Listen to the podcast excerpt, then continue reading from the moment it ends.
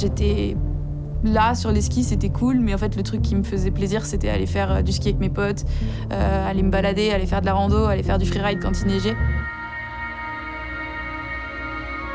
Bonjour à tous, c'est Cyril Salomon, cofondateur de Montagne en Seine. Et je suis ravi d'être avec vous pour cette nouvelle interview verticale, cette fois-ci avec Juliette Willman, une skieuse d'exception qui a un documentaire qui s'appelle Rise, à l'affiche du prochain festival Montagne en Seine qui va commencer le 16 novembre et qui va tourner un petit peu partout dans le monde. Alors vous allez voir que Juliette est une personnalité assez hors du commun. Après être passée par la compétition à ski et les compétitions de freeride, elle se tourne désormais vers la haute montagne, la pente raide. Et elle a vraiment une démarche qui est assez originale, très humble. Et elle nous partage ça à la fois donc dans son nouveau film Rise et dans ce podcast. Et on a eu un super échange avec Juliette. J'espère que ça va vous plaire. C'est parti pour l'interview de Juliette Willman. Je m'appelle Juliette Villeman, j'ai 26 ans, hum, je suis originaire de Barcelonnette dans les Alpes du Sud. J'ai grandi là-bas, je suis née à Marseille quand même, une vraie sudiste. J'ai fait du ski depuis euh, mes deux ans à peu près. j'ai grandi dans une station ski, hein. j'ai grandi au Sauze à côté de Barcelonnette avec un papa entraîneur de ski et une maman monitrice de ski et euh, une sœur qui faisait du ski alpin. Donc euh, je suis née dans une famille de skieurs et j'ai eu un parcours assez classique en tant que euh, jeune qui vit dans une station de ski. J'ai été au club de ski euh, alpin. Après, euh, j'ai été au ski études de la sixième à la terminale. J'ai fait des FIS, donc en ski alpin, pendant assez longtemps. Enfin, jusqu'à mes 18, ouais, 18 ans. c'est la Fédération internationale de ski, mais en gros, c'est un circuit accessible à, tout le monde. Tu peux être de n'importe quelle nationalité et en faire, mais moi j'en faisais principalement en France, enfin du coup au niveau local, on va dire je faisais partie du comité départemental et euh, je faisais euh, du coup toutes ces compètes là qui étaient euh, de novembre à avril et j'ai fait deux ans. Ça me plaisait pas trop. enfin, j'ai jamais été très compétitrice en fait dans l'âme. J'ai toujours fait ça parce que j'aimais trop skier et ça marchait bien parce que je faisais des bons résultats. Donc forcément, as quand même un petit peu, ça donne un peu envie de faire des compètes quand ça marche bien. Et en fait, euh, à l'âge de 18 ans, euh, en terminale ou première année de fac, j'ai arrêté et euh, je travaille à l'école de ski du SOS en tant que monitrice. Et j'ai un copain qui m'a dit Mais attends, mais viens faire un peu du freeride avec nous. Je faisais déjà un peu de rando, de freeride et tout. À côté, enfin, j'avais deux, trois bases en hors-piste parce qu'on avait été bien formés quand on était jeunes. Et, et en fait, il m'a fait ouvrir une compète de freeride. Et ça a trop bien marché. Enfin, ça m'a trop plu, en fait, le système. Et du coup, euh, je me suis dit, ah, mais trop bien, en fait, j'ai trop envie de faire ça. Euh, je suis vachement plus libre. Et du coup, c'est comme ça que j'en suis venue au freeride. Et juste en compète, tu faisais euh, en piste, tu faisais un peu toutes les disciplines, quoi? Enfin, de la descente au slalom, ou est-ce que tu avais des. J'ai fait slalom, géant, super G, descente. J'étais nulle en descente j'ai un tout petit gabarit euh, à l'époque. Enfin, je faisais déjà la même taille, hein, mais je fais 1m60, je devais faire 50 kg, donc euh, je prenais bien des secondes. Du coup, j'étais quand même, on va dire, mes disciplines, euh, c'était plutôt slalom et géant. Et j'étais bien, j'étais à chaque fois dans les, dans les 10 de mon année, quoi, sur les compètes, sur les FIS, là. Et ça fonctionnait bien. Hein. C'était pas le problème des résultats, c'était plutôt le problème de l'envie, en fait, à la fin. Et le, freeride, ouais, comment est-ce que tu as un peu euh, débuté justement? Alors, tu, tu, parlais donc de, cette première compète que tu as ouverte, mais comment est-ce que tu t'es retrouvé en fait à avoir envie d'aller sauter des cailloux et tout ça, quoi, vraiment avoir une pratique freeride? Et eh ben, en fait, déjà quand je faisais du ski alpin, euh, j'avais une petite bande de copains dans la station dans laquelle j'étais et euh, un, adulte qui était notre coach de ski études, qui s'appelle Nico. Et en fait, lui, c'était un passionné de freeride et de hors-piste, disons. Et en fait, il nous amenait tout le temps hors-piste. Et du coup, on, c'est vrai que quand il neigeait, on n'était pas, euh, on ne faisait pas partie de ceux qui faisaient des piquets, quoi. On allait en bord des pistes et ils nous ont toujours tout jeunes, en fait, on a commencé à, à faire des conneries, euh, des bêtises. Pardon, à faire des bêtises en bord de piste. Et, et euh, du coup, j'avais déjà un peu ce goût-là. J'étais un peu un peu une casse-cou, je pense, quand j'étais petite. Et du coup, euh, je suivais tout le temps les gars et euh, j'avais des, copains dans mon entourage qui étaient assez forts euh, pour faire déjà des figures à l'époque. Ils faisaient des backflips, ils faisaient des gros sauts et tout. Et moi, je me disais, ah, je peux faire pareil. Et du coup, je les suivais. Et c'est comme ça, un peu, même mes premières années de freeride, que j'ai progressé, quoi, parce que je voyais les gars faire ça et je me disais, ah, mais trop bien, j'ai trop envie de faire pareil. Et c'est comme ça que j'en suis arrivée à faire des pentes un peu plus raides et tout. Et en fait, je pense que j'ai toujours été un peu attirée par ce côté un peu adrénaline, quoi Et alors, du coup, après, donc, tu te mets sur ces compètes de freeride. Et alors, pour ceux qui ne connaissent pas, euh, tu vois, qui n'ont jamais vu une, étape du freeride World Tour, est-ce que tu peux nous expliquer comment ça se passe une compétition de freeride Compétition de freeride. Donc, déjà, euh, en France et en Europe, on a un circuit euh, qui s'appelle le Freeride World Qualifier. C'est des compètes qui sont classées par étoiles. Donc, tu as des deux étoiles, enfin, tu as des une étoile, deux étoiles, trois étoiles, quatre étoiles. N'importe qui peut s'inscrire à une deux étoiles, à une, à une, étoile aussi. Et euh, les trois étoiles, en fait, il faut commencer à avoir des points. Et donc ces compètes, elles se passent toutes de la même manière. On a une phase qui est définie par des directeurs de course, tout cet espace de jeu pour euh, trouver une ligne, tente des nivelés négatifs. Tu regardes la face. beaucoup de fois, on a eu des, des, photos des faces aussi prises par des photographes, du coup, avec des détails vraiment incroyable où tu pouvais vraiment tout regarder, euh, les sauts, euh, quelle taille à peu près. C'est ça le plus dur, c'est de t'imaginer euh, la hauteur des cailloux, la raideur d'un atterrissage, que des trucs comme ça. Et en fait, ton œil, au bout d'un moment, il s'y fait. Et donc, du coup, toi, tu es en bas de la face et tu regardes et tu choisis une ligne qui te plaît et là où tu penses que ça peut fonctionner et marquer des points. Parce qu'en fait, du coup, c'est un système de points. Le freeride, c'est un sport à jugement. Et le but, c'est de trouver une ligne pour gagner en termes de, justement de préparation, pour éviter que, que la face soit trop tracée, tu n'as pas le droit en fait d'aller de, repérer la face en fait dans la face. Non. En Europe, euh, on a toujours été interdit d'aller dans les faces. Par contre, aux États-Unis, eux, enfin le circuit nord-américain, ils appellent ça des face inspection. Du coup, ils vont dans la face. C'est un peu différent parce que du coup, bah, là, tu quand même, pas le droit de sauter les, les, barres que tu vas, que tu veux sauter le jour de la compète, mais par contre, tu peux aller sur euh, la, barre et te rendre compte de la hauteur, quoi. Et du coup, euh, bah, après, c'est vraiment différent parce que au final, ça a du bon des, deux côtés. Euh, mais moi, j'ai toujours, toujours adoré ne pas rider la face avant, en fait. Quelle est la sensation justement après quand tu, quand tu descends une face que tu as, as, juste repéré mais sans avoir mis les skis dedans? Ben, les premières années, ça fait bizarre parce que tu as toujours des surprises, surtout euh, les hauteurs ou les, les distances entre deux actions. Par exemple, des fois, euh, tu vas te dire entre mon premier saut et mon deuxième saut, tu as l'impression que c'est tout, euh, enfin, que c'est hyper long, que tu vas pouvoir faire 10 courbes et en fait, tu te retrouves à faire deux courbes et tu es déjà sur ton saut. Et au fur et à mesure des années, ton œil, il s'y fait. À la fin, en fait, moi, ce, que, ce qui était vraiment bien, et ce qui, je pense que ça vient de l'alpin quand j'étais jeune, c'est qu'en fait, la visualisation, j'en ai toujours fait. Et du coup, à la fin, j'arrivais exactement à savoir où j'allais. quoi. Genre, le, soir, en m'endormant, je faisais mon run euh, les yeux fermés. quoi. Énorme. Et du coup, ensuite, tu as vraiment cette visualisation qui t'aidait en fait le jour J à savoir exactement ce que tu faisais. Tu as l'impression de revivre ta visualisation après euh, quand tu faisais la compète? Ouais, il y a eu des moments où franchement c'était dingue. C'était que, en fait, je, je m'étais tellement fait le run dans ma tête et j'avais tellement regardé des photos. Et des fois, on avait des images de drone, donc ça a été grave aussi pour voir euh, la vue du dessus. Mais j'avais tellement fait le run que du coup, en fait, quand tu pars et quand tu pousses dans la porte de départ, tu te dis, mais en fait, là, il faut juste que je suive ce que j'ai, appris la veille ou le matin encore, tu vois. Et, euh, après, c'est ton instinct, en fait, qui vient t'aider aussi. Parce que ça arrive évidemment que tu es prévu quatre virages entre deux sauts et que tu en fasses trois, tu vois. Et du coup, euh, bah là, c'est ton instinct qui vient prendre le dessus et qui te permet de gérer une situation, quoi alors, vu d'extérieur, on s'est quand même, ça semble vraiment engagé. Dans, quel état d'esprit tu étais avant, avant ces runs? Bah, certes, enfin, je comprends que ça paraisse engagé et c'est engagé, hein, c'est un sport quand même extrême. Moi, on m'a toujours dit, mais vous êtes des fous et tout, vous êtes complètement euh, dingue de faire un sport comme ça. Et en fait, c'est tellement mesuré ce qu'on fait. On connaissait tellement les runs. On est tout le temps, pas dans le contrôle, mais presque, quoi. Et du coup, euh, au final, euh, quand tu vois les mecs faire des backflips de 20 mètres en fait, ils savent exactement où ils vont faire leur saut et exactement où ils vont atterrir. Du coup, ça rajoute. Enfin, forcément, on était moi, j'étais ultra, stressée. Après, j'avais le bon stress, par contre. J'ai jamais eu les jambes pétées euh, ou les jambes cassées au départ au point de, me dire non, mais là, ça va pas faire. quoi. Euh, j'étais toujours excitée par le fait de faire mon run et, de rider la face. Ça, ça a été toujours assez cool. Alors, que, quels ont été tes résultats, du coup, sur le Triathlon Tour mes meilleurs résultats, c'était en 2021. J'ai fait deux fois deuxième euh, sur euh, du coup des Coupes du Monde. Du coup, après, tu as, décidé d'arrêter l'année dernière. Euh, pourquoi est-ce que tu as décidé d'arrêter? Eh ben, alors, ma décision d'arrêter, c'était en fait déjà tout au long de l'hiver, l'année dernière, en 2022, je n'étais pas trop dedans.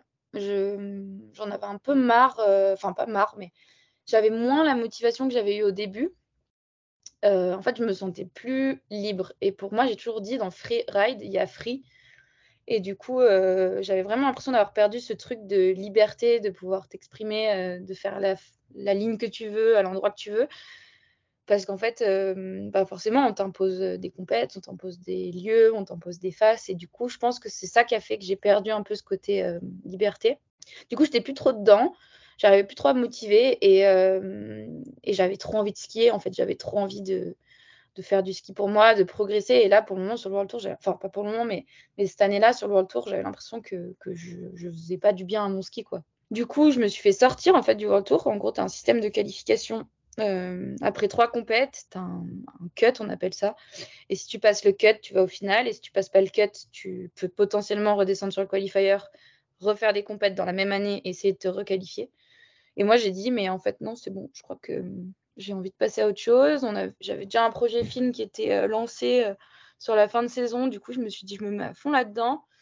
Et en fait, en, faisant de la vidéo, euh, je me suis redécouvert et je me suis dit que c'était vraiment plutôt ça que j'avais envie de faire et que j'avais beaucoup plus de satisfaction à faire des projets que d'aller faire des compètes. Et du coup, voilà, après, c'était un choix personnel hein, complètement. Mais... Alors, qu'est-ce qui t'a donné envie? Et donc là, dans le film Rise, qui va être monter en scène, c'est vraiment axé sur la haute montagne. Qu'est-ce qui t'a donné envie d'aller vers, la haute montagne? Alors, ce qui m'a donné envie d'aller vers la haute montagne, je dirais, c'est de vivre à Chamonix. c'est quand même que, du coup, ça fait huit ans que j'habite à Chamonix j'avais l'impression de ne pas connaître euh, là où j'habitais, quoi. Enfin, de pas connaître ma maison. Parce que, en fait, j'avais fait des classiques à Cham, euh, j'avais skié quand même pas mal de faces ou de trucs, euh, on va dire, les classiques. Mais il me manquait, enfin, il me manquait grave de compétences pour pouvoir mieux skier, skier plus et aller faire des trucs moi, en fait, dès que j'ai les skis au pied, ça va, quoi. c'est pour y aller que c'était un peu compliqué. Et du coup, je me suis dit, mais j'adore l'alpinisme et j'en faisais un peu l'été. Et je me suis dit, mais j'ai trop envie d'aller voir où mes capacités de skieuse, elles peuvent m'amener, quoi. Et du coup, c'est ça qui a fait que j'ai eu envie de, de prendre un peu ce, virage de la haute montagne. Alors après, je reste une skieuse. Hein. je n'ai pas pour objectif de devenir alpiniste tout de suite. Mais, euh, et du coup, c'est vraiment ça. Je me dis, mais en fait, nos skis peuvent nous amener vraiment à des endroits incroyables. Et, et j'avais vraiment envie de découvrir euh, les montagnes dans la vallée, principalement au début, quoi, avec mes skis au pied. Et est-ce que tu avais des inspirations, tu as des gens qui t'ont inspiré, euh, qui t'ont donné envie justement d'aller dans ces pentes? J'ai pas mal d'inspiration, ouais. Ben, alors, j'ai un super copain qui est Léo Slemet et j'ai vu, vu Léo évoluer. Je le connais depuis quelques années maintenant. Et, et quand j'ai vu Léo faire des trucs, euh, je me suis dit, ah, trop cool et tout, Léo, ce qu'il fait, moi j'aimerais trop le faire. Et en fait, euh, je me suis vite rendu compte qu'il fallait quand même pas mal de connaissances pour aller faire ce qu'il faisait. Après, euh, j'ai une copine aussi, Julia Monego, qui est, qui est une skieuse. Je sais pas si, ça te dit quelque chose, mais du coup, c'est une skieuse qui habite à Chamonix, qui est italienne, qui a été sur le World Tour, qui est guide de haute montagne et qui skie extrêmement bien et qui, du coup, m'a toujours inspirée. J'ai fait pas mal de trucs avec. Et, et je suis vraiment trop contente parce que parce qu'elle m'apprend trop de trucs et, euh, j'ai toujours eu un peu euh, un peu la carrière de Julia euh, dans le viseur. Je m'inspire pas mal de Julia. Après, il y en a plein d'autres. Je vais peut-être pas tous les citer, mais mais je m'inspire quand même pas mal de pas mal de gens, ouais. En créant ma, ma propre histoire, mais. Et après, peut-être, est-ce qu'il y a des films que tu as vus ou des, choses comme ça qui t'ont donné envie J'ai lu pas mal de livres sur l'alpinisme. Je pense que c'est ça qui a fait aussi que, en fait, je trouve que quand tu lis des livres sur l'alpinisme ou sur des skieurs qui ont fait beaucoup de, beaucoup de trucs dingues en montagne, moi, ça m'a vraiment fait vibrer. Et je me suis dit, mais les expériences de, de fous qui vivent, j'ai trop envie de les vivre un jour. Et, on ne vit pas les choses de la même manière. Mais je pense que ça, ça m'a beaucoup inspiré pour, pour pousser ma carrière là-dedans. Et euh, des films, il y en a plein. En, vrai, euh, si je peux en sortir un comme ça, il y a Frozen Mind de Victor Delerue et Pierre qui, était vraiment euh, hyper inspirant. Enfin, moi, j'ai trop adoré la manière dont Victor il a, il a skié, enfin, il a ridé pardon, les faces euh, dans la vallée et je me suis dit, mais c'est trop bien quoi.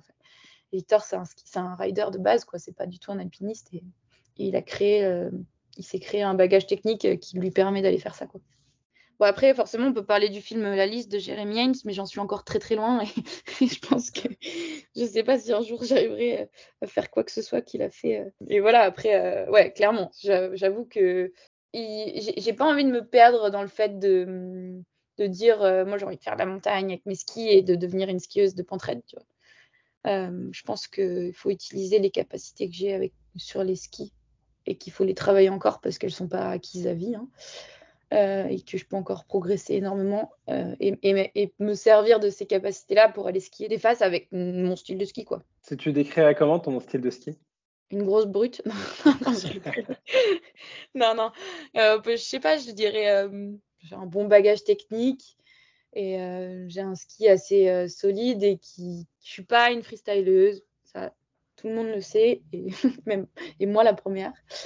Plutôt du freeride ancien J'aime bien skier vite. Euh, je pense que ouais, le, bagage de l'alpin, il fait du bien et qui permet d'avoir des, des, bases qui, qui sont importantes en montagne.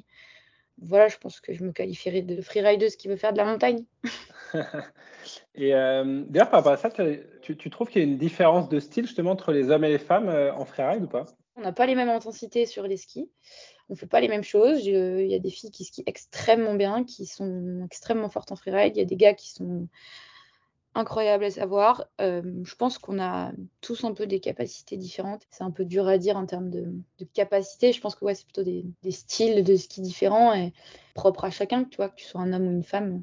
Et justement, peut-être, il y a quand même assez peu de femmes qui font de la, de la pentraide, qui ont été mises en avant pour ça en tout cas. Mm. ça, a été un peu un frein pour toi ou pas? Ça n'a jamais été trop un frein? Alors après, ça a peut-être été même plus un, truc de motivation. On a grave les capacités d'y aller, quoi, de faire euh, ce que 80% des gars font. Clairement, je skie pas avec beaucoup de femmes, hein, ça c'est sûr. C'est pas parce que j'ai pas envie, hein, c'est parce que parce qu'il y en a moins qui font ce qu'on fait. Il y en a de plus en plus quand même, c'est vraiment trop cool. Enfin, j'ai plein de copines avec qui je vais en montagne et, c'est vraiment bien. Donc non, ça n'a pas été un frein. Moi, on m'a jamais dit euh, viens pas avec nous parce que tu es une fille, quoi ça m'est arrivé de ne pas aller avec des gars parce que j'avais pas le niveau, quoi, mais pas parce que j'étais une fille. Et alors, en, portrait, ça a été quoi un peu tes premières descentes euh, justement à, Cham, euh, tes premières descentes emblématiques?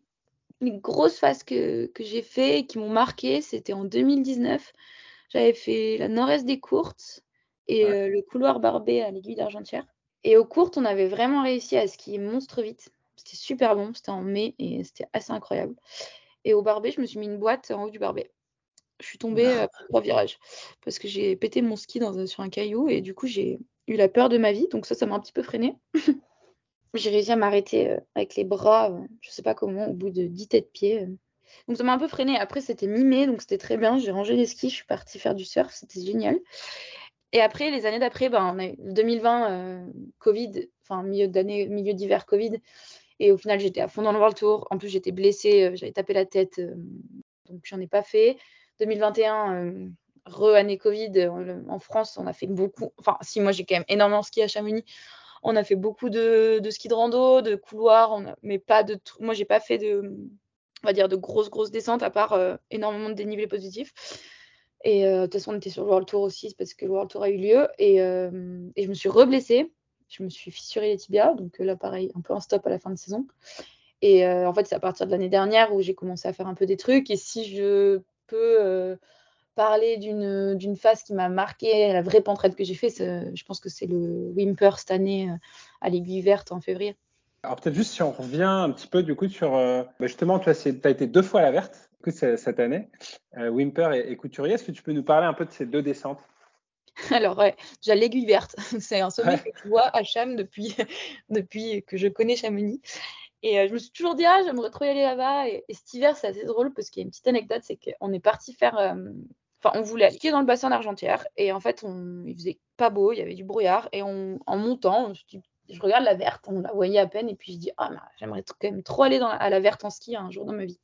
Un mois après, euh, il faisait super chaud à Cham et j'étais avec Pierre Idriss, mon copain, et il me dit il y a des conduits de dingue à la verte et tout, je suis sûre que ça fait, ça te dirait? Je lui dis bah, ouais, pourquoi pas. Et du coup, donc, euh, on part euh, là-bas, mais dans l'idée, on n'était quand même pas sûr, sûr d'aller à la verte. On part dormir au couloir, parce que moi, la verte, c'est quand même un gros morceau pour moi, quoi. On s'est dit, bah, on monte dormir au couvercle, et puis on, et puis on verra ce qu'on fait, quoi. Au pire, il y a plein d'options, et... et, on verra.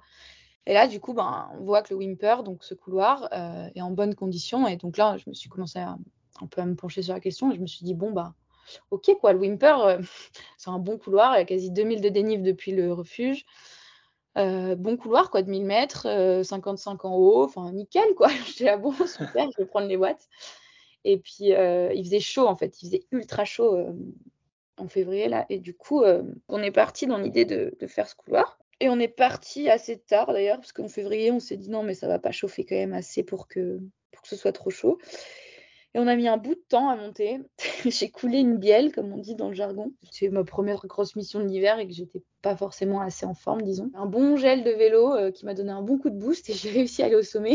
Et arrivé là-haut, euh, j'ai pris les watts euh, comme j'avais jamais pris les watts dans ma vie. On est arrivé en haut du col et après ces 1000 mètres de couloir et j'ai vu, le, vu l'arête là-haut, euh, ce qui faisait à peu près 15 cm de large et je me suis dit mais qu'est-ce que je fais là quoi? Et après en fait au final, euh, bah, trop cool, on est réussi à aller, au sommet, on a marché sur cette arête un peu plus loin, qui était un peu plus large. Fait une petite pause et on a commencé à skier. Et les conditions étaient absolument parfaites.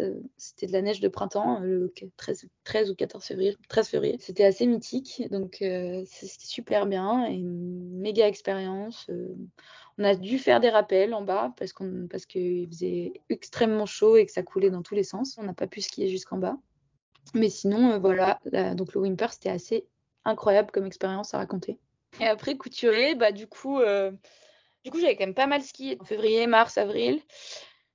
Euh, début avril surtout, euh, fait pas mal de montagnes, fait pas mal de couloirs, un peu tous les classiques et, enfin tous les classiques, les, classiques à Cham, pas tous, évidemment.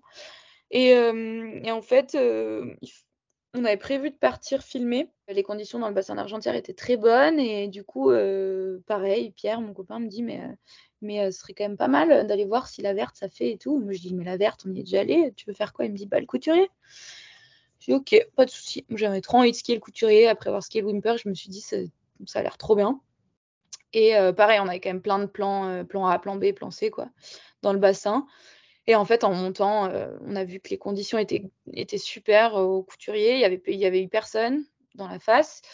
Et du coup, on arrive au refus, enfin, on arrive au pied de la face, on regarde, et puis là, en fait, il s'avérait que les conditions étaient extrêmement bonnes dans, le, dans les aides du couturier, donc à droite du, couloir. Et donc, du coup, là, je, me, je commençais à me dire, mais là, euh, là c'est quand même de la pentraide plus plus, quoi, pour moi. Et en fait, euh, je me suis un peu comme je faisais en compète. Je me suis dit, bah, vas-y, visualise. Regarder aux jumelles un peu tout le soir, la fin toute la soirée avant la nuit. Et, je me suis dit, allez, ok, pas de souci. Et du coup, on est parti à trois, donc avec euh, Pierre et Seb Montaz, donc le filmeur. Euh, et, c'était vraiment super. On est parti dans la nuit super tôt, à 1h du mat. On a réussi à voir le lever du soleil euh, quasi aux trois quarts du couloir. C'était vraiment génial. Donc j'ai eu des gros passages d'émotion. Parce qu'à un moment donné, c'était un peu plus glace, mais ça durait 15 mètres.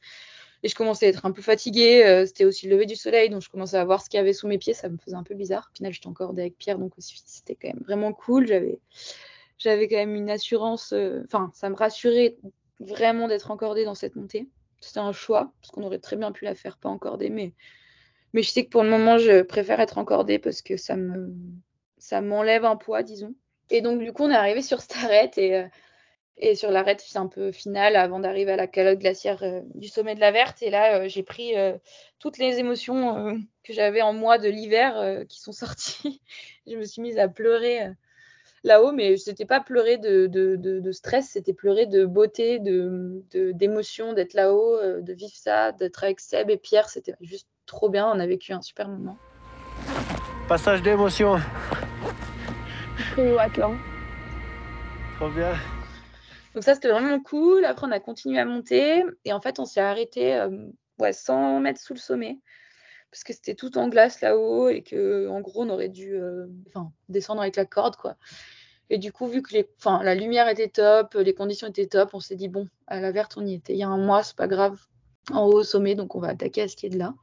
Du coup, on a skié de là et, c'était juste trop beau, euh, neige euh, bonne, très abrasive, donc c'était pas non plus super facile. J'ai pris les watts à la descente. Euh, J'avais jamais skié quelque chose d'aussi raide et d'aussi expo parce que on est arrivé sur l'arête où j'avais pris euh, mon, passage d'émotion à la montée, j'ai regardé le couturier à droite et les aides à gauche et je me suis dit mais pourquoi on va pas dans le couturier? Ça a l'air beaucoup plus, euh, on va dire, friendly pour moi. Et en fait, euh, je suis ravie d'avoir été dans le Z parce que c'est rare d'avoir des conditions comme on les a eues. Et du coup, c'était juste mythique quoi. En fait, tu skis sur ces pentes suspendues euh, avec des barres rocheuses sous tes pieds là. Enfin, c'était trop beau, c'était trop bien. Il y a des moments, j'ai pas pu faire beaucoup de virages parce que ben je voulais pas me mettre en danger non plus et c'était vraiment pas le but de la journée. Et voilà, j'ai réussi à skier des grosses parties. Je suis vraiment trop contente de ça. C'était une descente mythique et je me rappellerai toute ma vie, je pense. En fait, ma phase de progression, elle peut être si longue. Euh, et j'en suis qu'au début. Et je connais rien. Tu le fais avec Seb, qui est l'ouvreur de cette, de cette variante du couturier? Ouais, c'était trop drôle. C'était super de faire ça avec lui parce qu'il y avait un truc en plus, quoi, d'être là. Euh, moi, c'est ma première saison en montagne, disons. Euh, j'ai, découvert des trucs de dingue tout l'hiver et, et, de pouvoir vivre un moment comme ça avec quelqu'un qui a ouvert ce couloir euh, il y a dix ans, tout pile, en plus. Et de se servir de l'expérience de Seb aussi, quoi. Qui, en fait, Seb, il est, c'est plus qu'un caméraman, c'est il est guide aussi, et, et humainement, c'est quelqu'un de, génial. Du coup, il a vraiment apporté quelque chose à la journée qui était, qui était dément, quoi. Alors, la plupart du temps, là, tu skis aussi avec ton, compagnon, donc euh, Pierre-Idriss Mehdi. Ça change quelque chose pour toi, justement, de vivre ce type d'aventure en couple? Alors ouais, bah c'est super cool euh, de vivre ça en couple, forcément. Euh, des fois, c'est peut-être, c'est vraiment positif parce qu'au final, il, m'aide grave, il me pousse, il me motive vraiment. Mais des fois, ça me rajoute de stress de ouf et c'est pas les mêmes journées. C'est dur à, expliquer pourquoi, mais des fois, quand tu vas skier avec tes potes ou quand tu vas skier avec ton copain, c'est vraiment pas pareil. Alors moi j'adore, hein, c'est pas le souci du tout, j'adore vraiment. Mais, euh, mais c'est vrai que c'est marrant, euh, bah, du coup ça rajoute un stress aussi. On est quand même euh, tous les deux en train de se mettre dans des pentes à 50 degrés sur 1000 mètres. des fois tu te dis mais qu'est-ce qu'on fait là quoi? Enfin, Pourquoi on fait ça? En fait, moi je sais que j'adore faire ça et au final tu rentres chez toi l'après-midi, tu es, trop contente de l'avoir fait. Et c'est des expériences que, qui sont folles à vivre à deux, mais ça fait peur. alors justement, quel, est ton état d'esprit mental un peu dans, ces descentes? Tu as une descente comme le, couturier, tu es dans quel état d'esprit mental? Dans le couturier, c'était assez euh, délicat comme situation parce que cet hiver, il n'a pas été super facile. Euh, enfin, l'été dernier, j'ai perdu deux de mes meilleures copines qui sont décédées et euh, tout l'hiver, je me suis traîné ça. J'ai essayé de, de faire avec, de, de, faire de la montagne avec, mais c'était toujours un peu au coin de ma tête et du coup, ça m'a tout l'hiver euh, mis des, un peu des rappels à l'ordre en disant. Euh, enfin, ça m'a rappelé beaucoup de choses. Et du coup, dans la descente du couturier, j'ai beaucoup pensé. Et du coup, j'étais dans un état de je peux pas prendre plus de je peux pas prendre de risques. Donc euh, j'étais très euh, c'était très maîtrisé et très réfléchi, on va dire, tous les virages que je faisais. Ok, et c'est marrant parce que tu dis typiquement dans ce genre de descente, normalement tu tu penserais qu'il faudrait pas trop avoir ce type de pensée un peu, euh, euh, tu vois, parasite, quoi, d'être plus focus sur le, moment présent, quoi. Est-ce que euh, tu, tu, disais quoi finalement ce, ce moment-là, tu, par rapport à ces pensées-là, tu essaies de les évacuer ou tu les, les acceptais telles quelles? Comment ça s'est passé? Ben, vu que c'était pas la première fois de l'hiver que ça m'arrivait que, ça, que j'y pense, j'ai fait avec. Je me suis dit, bah, faut accepter, quoi. Et puis, c'est ton choix aussi Juliette, de te mettre dans un couloir, euh, tu as fait le choix d'être là, quoi. Donc, euh, accepte jusqu'au bout et, et fais, les choses bien. Et du coup, j'ai, je pense que j'ai accepté clairement, quoi. Et je me suis dit, bon, bah voilà, tu y penses, euh, c'est comme ça, c'est pas la première fois, donc vis avec et, et descends avec, quoi. Et après, sinon, plus généralement, tu vois, quand tu fais de la pentraite, tu as un peu un process mental, enfin, tu as une espèce de routine pour te mettre dedans. comment tu fais un peu en haut d'une pente? Les premiers virages, ils sont ultra décisifs, je trouve. Euh, en haut d'une pente, en général, quand tu pars, bon, déjà, je suis ultra concentrée quand même, même si des fois tu penses à d'autres trucs. Euh, je suis quand même ultra concentrée sur ce que je fais. Mes 3-4 premiers virages sont ultra euh, importants. Et j'essaye d'être le mieux possible techniquement. Donc, tu te rappelles de tout ce que tu sais faire et, tu t'appliques. quoi. Donc, ça, c'est vraiment ce que j'essaye de faire un max. Et ouais, dans, ces pentes en général, bah, tu as des réflexes, des réflexes et des techniques que tu sais qui fonctionnent en pente bah, tu, tu les fais, mais après c'est pareil en freeride hein, au final. Le premier virage à la verte, Pierre il m'a dit tu veux passer première? J'étais là euh, ouais, alors je suis partie devant. En fait j'ai pas bougé. J'ai pas réussi à faire mon premier virage. J'avais trop peur. Quel plaisir tu trouves en fait à, faire un virage dans une pente à 55 degrés? Moi je dirais le plaisir que tu as de faire un virage en pente raide, c'est de, de savoir que tu es en contrôle. Le moment où tu tournes et bam, tu mets ton appui, et que ça s'arrête, ou que tu laisses filer, ou enfin, tu arrives à faire ce que tu veux faire. Enfin, moi, ça me dégage une, va dire, de l'endorphine, j'imagine. euh, je suis pas scientifique, mais et là, tu sais que que, que, c'est cool, quoi. Enfin, ça, moi, je sais que c'est ça que je kiffe, quoi. Quand je suis en contrôle et que le virage se passe bien, tu as les épaules face à la pente, tes deux pieds sont alignés, tu as ton planté du bâton, tu l'as fait au bon moment, t'es es posé quoi. Après tu kiffes. et euh, quel conseil tu aurais envie de donner justement des jeunes skieurs ou skieuses qui voudraient débuter la pentraide Alors les conseils que je donnerais pour commencer la pentraide, ce serait de pas louper les étapes. Il y a plein de choses qui paraissent accessibles, qui au final sont quand même relativement engagées. Et je pense qu'il faut avoir les bonnes bases, y aller avec les bonnes personnes, apprendre des choses, pouvoir gérer des situations. Je pense qu'il faut vraiment pas griller certaines étapes. C'est marrant, on, avait on a organisé une soirée avec euh, Alex Honnold et Kylian Jornet euh, au Grand Rex. On avait appelé Rencontre au sommet. Et c'est vrai qu'il disait justement euh, qu'en fait, tu vois, finalement, Alex Honnold disait en fait en solo intégral, il n'y a pas trop de risque que les gens s'y mettent parce que c'est une activité où tu as la gravité qui joue contre toi. Donc au bout de deux mètres, en fait, tu as vite compris que, que, tu prenais des risques. Alors qu'il disait qu'en ski, par exemple, c'est vrai que tu peux dropper dans le Mallory.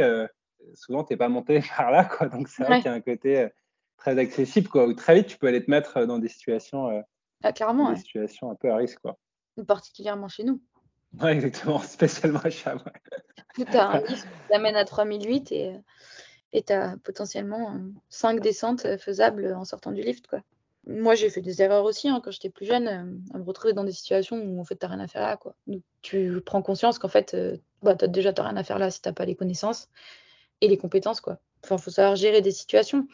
Et c'est pour ça que je dis je suis au, camp, au début du process en apprentissage, c'est que j'ai encore pas assez de connaissances. Quoi.